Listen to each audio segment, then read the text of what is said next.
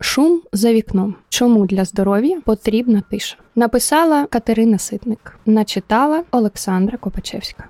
Понад століття тому німецький мікробіолог і лауреат Нобелівської премії Роберт Кох передбачив, що одного дня людству доведеться боротися з шумом так само запекло, як з чумою та холерою. Наразі багато людей у містах живе з постійним шумом. Ми настільки звикли до гулу за вікном, що здається, майже на нього не зважаємо. Проте для нашого тіла це стрес, який повільно підточує здоров'я. Найголовніше його джерело транспорт. Автомобілі створюють постійний набридливий гул у мегаполісах з великим трафіком. Літаки та потяги можуть дошкуляти жителям міст і селищ, які розташовані поруч з аеропортом чи залізничною колією. Раптове ревіння літака чи потяга, який проноситься повз, є навіть більш небезпечним за постійний гул машин, адже різко виділяється на тлі тривалої тиші. Як шум шкодить судинам?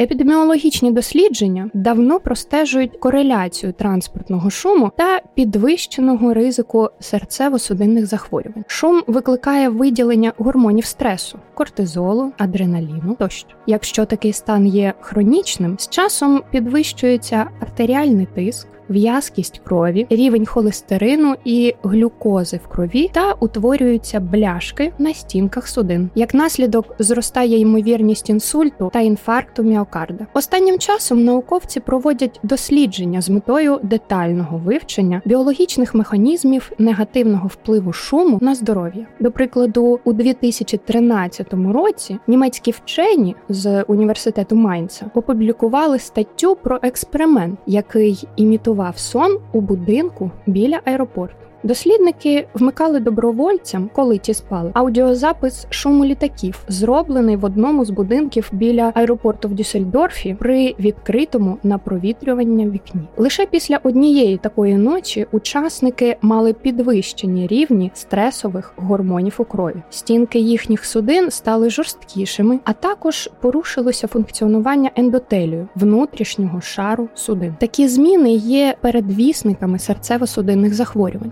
У 2019 році вчені повторили свій експеримент цього разу з шумом поїздів і додатково зафіксували підвищення рівня білків плазми крові, які є індикаторами запалення. Американські вчені з Гарвардської медичної школи проаналізували результати сканування мозку майже 500 пацієнтів Масачусетського госпіталю загального профілю. Вони виявили, що шум у місці проживання людини є пов'язаним з рівнем рівнем активації мигдалеподібного тіла, яке задіяне у стресових реакціях, а також із запаленням артерій. Ба більше пацієнти, які сильніше потерпали від шуму, мали підвищений ризик інсульту та інфаркту міокарда протягом наступних п'яти років спостереження. Ці кореляції зберігалися навіть коли дослідники враховували інші фактори довкілля та поведінки, які можуть впливати на здоров'я серцево-судинної системи, такі як забруднення, забруднення повітря, паління тощо. Гучний шум може мати і більш швидкі наслідки. Науковці зі швейцарського інституту тропічного і громадського здоров'я проаналізували майже 25 тисяч випадків смертей від серцево-судинних захворювань серед людей, які проживали біля Цюрихського аеропорту з 2000 по 2015 рік.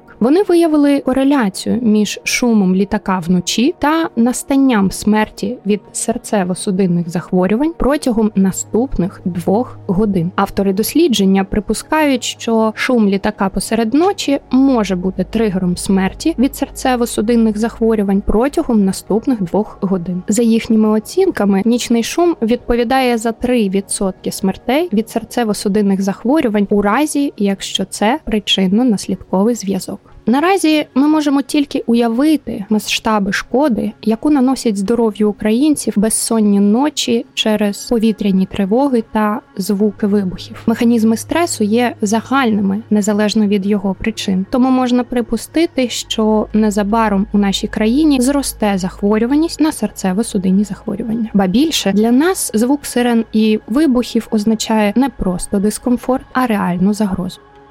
Яка гучність шуму небезпечна для здоров'я?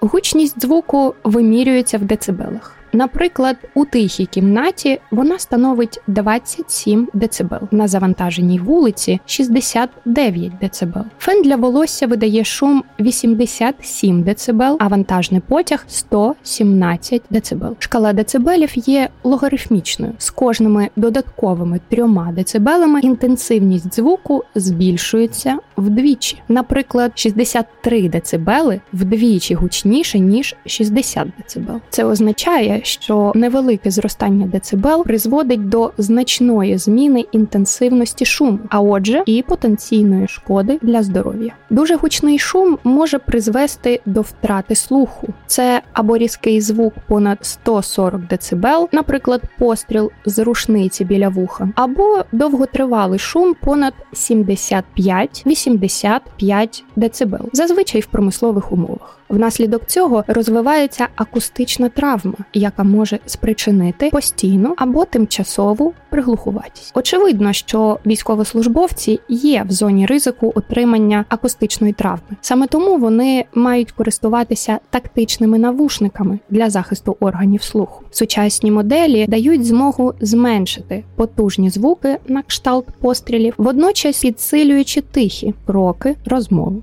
Після впливу гучного звуку в багатьох людей виникає тінітус, дзвін або шум у вухах. Він значно впливає на якість життя, порушує сон, викликає депресію, перешкоджає концентрації. Згідно з опитуваннями, які провели американські вчені, серед солдатів армії США приблизно 17% скаржаться на тенітус. Але і в цивільному житті кожен додатковий децибел потроху руйнує здоров'я. Вчені зі швейцарського інституту тропічного і громадського здоров'я проаналізували медичні дані понад 4 мільйонів людей, за якими спостерігали протягом 15 років. Вони виявили, що починаючи з 35 децибел, ризик смерті від серцево-судинних захворювань зростав на майже 3% на кожні додаткові 10 децибел шуму автомобільного трафіку. Для ризику смерті від інфаркту міокарда цей показник склав навіть більше понад 4%. Американські вчені з Радгерського університету вивчили 16 тисяч випадків госпіталізації через інфаркт міокарда у штаті Нью-Джерсі. Вони розділили пацієнтів на дві групи: одні жили в районах зі середньодобовим рівнем шуму більше ніж 65 децибел, а інші менше ніж 50 децибел. Дослідники виявили, що серед людей, які потерпали від шуму, спостерігалося на 72% більше випадків випадків інфаркту міокарда. За їхніми розрахунками, одна з 20 госпіталізацій з приводу цього захворювання пов'язана з надмірним шумом. У 2018 році ВООЗ опублікувала гайдлайни щодо шумового забруднення для європейського регіону. Експерти організації порекомендували знизити рівень шуму від автомобільного трафіку до 53 в середньому за добу, а вночі до 45 дБ. Для залізниць одиниці ці показники становлять 54 і 44 дБ відповідно. А для повітряного транспорту 45 і 40 дБ. Проте, за даними Європейського агентства з охорони довкілля, один із чотирьох європейців проживає у місцях з середньодобовим рівнем автомобільного шуму більшим за 55 дБ. Відповідно до наказу МОЗ України про державні санітарні норми допустимих рівнів шуму в приміщеннях житлових та громадських будинків і на території житлової забудови допустимим рівнем шуму у квартирі вважається 40 дБ у день та 30 уночі. А на території, яка безпосередньо прилягає до будинків, в день має бути 55 дБ, вночі 45. На жаль, на ці норми в Україні зазвичай не звертають уваги у 2018 році. Сайт пошуку нерухомості Лун спільно з компанією Геодизайн розробили карту шумового забруднення Києва. На цій карті можна переглянути рівень шуму біля свого будинку. До прикладу, за адресою вулиця Хрещатик, 20, це майдан незалежності. Він становить понад 78 дБ. Проте в спальних районах люди теж потерпають від шуму. На вулиці Миколи Закревського, 93А, це житловий масив Троєщина. Рівень шуму дорівнює приблизно 85 дБ. Як побороти шум?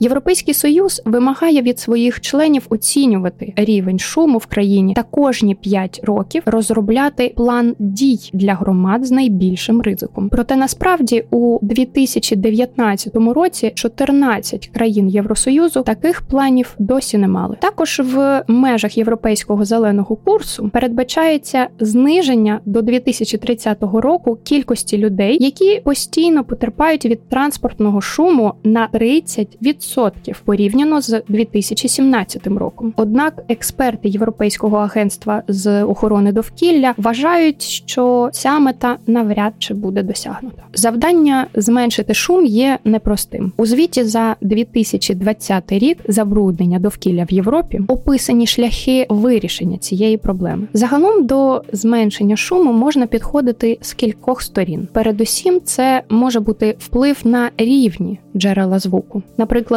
використання тихіших моторів, спеціальних шин і асфальту, також впровадження часових обмежень для проїзду важкого транспорту чи польоту літаків. Зменшити шум допомагає регулювання автомобільного трафіку, зниження його щільності та швидкості. Інший спосіб вплив на поширення звуку, це використання шумозахисних бар'єрів навколо доріг чи залізниці та шумоізоляція будинків. Найскладніший та наймасштабніший шлях це зміни у містобудуванні та інфраструктурі, наприклад, будівництво тунелів чи закриття великих доріг з переспрямуванням і розподілом трафіку. Також важливою є доступність для людей тихих острівців посеред міст, парків, ботанічних садів тощо. Згідно зі звітом Європейського агентства з охорони довкілля у 2020 році більше ніж половина запланованих заходів у мегаполісах були спрямовані на джерела шуму. Наприклад, у Берліні деякі дороги з чотирма смугами і трафіком приблизно 20 тисяч автомобілів за добу звузили до однієї смуги в кожному напрямку. На звільненій площі розмістили велодоріжки та пішохідні острівці. Завдяки цьому проєкту трафік зменшився і зосередився посередині вулиці, далі від житлових будинків. Це дозволило знизити кількість людей, які страждають від нічного шуму понад 50 дБ. У Швейцарії за період з 2000 по 2015 рік усі вантажні вагони, а це понад 9 тисяч, були обладнані більш тихими композитними гальмами. За підрахунками, вантажний вагон зі старими чавунними гальмами генерує стільки шуму, як 13-20 вантажних вагонів із сучасними гальмами. Ще один приклад: програма поетапного зменшення максимальної швидкості з 50 до 30 км на годину на шумних вулицях Цюриха. Вона почалася у 2008 році та триватиме до 2030 року. Обмеження швидкості до 30 км на годину призводить до зменшення середньодобового шуму на 3-5 дБ. У квітні 2022 року міська рада ухвалила рішення про встановлення малошумного покриття на ділянках, де зменшення швидкості або неможливе, або не дає потрібного результату. Протягом наступних 25 років близько 200 кілометрів доріг у Цюриху матимуть малошумне покриття. Якщо влада міста, в якому ви проживаєте, нічого не робить для боротьби з шумом, доведеться покладатися на себе. На жаль, доступних способів не так і багато: звукоізоляція квартири і використання вушних затичок. А також періодичний відпочинок від шуму в міських оазах, парках, ботанічних садах тощо.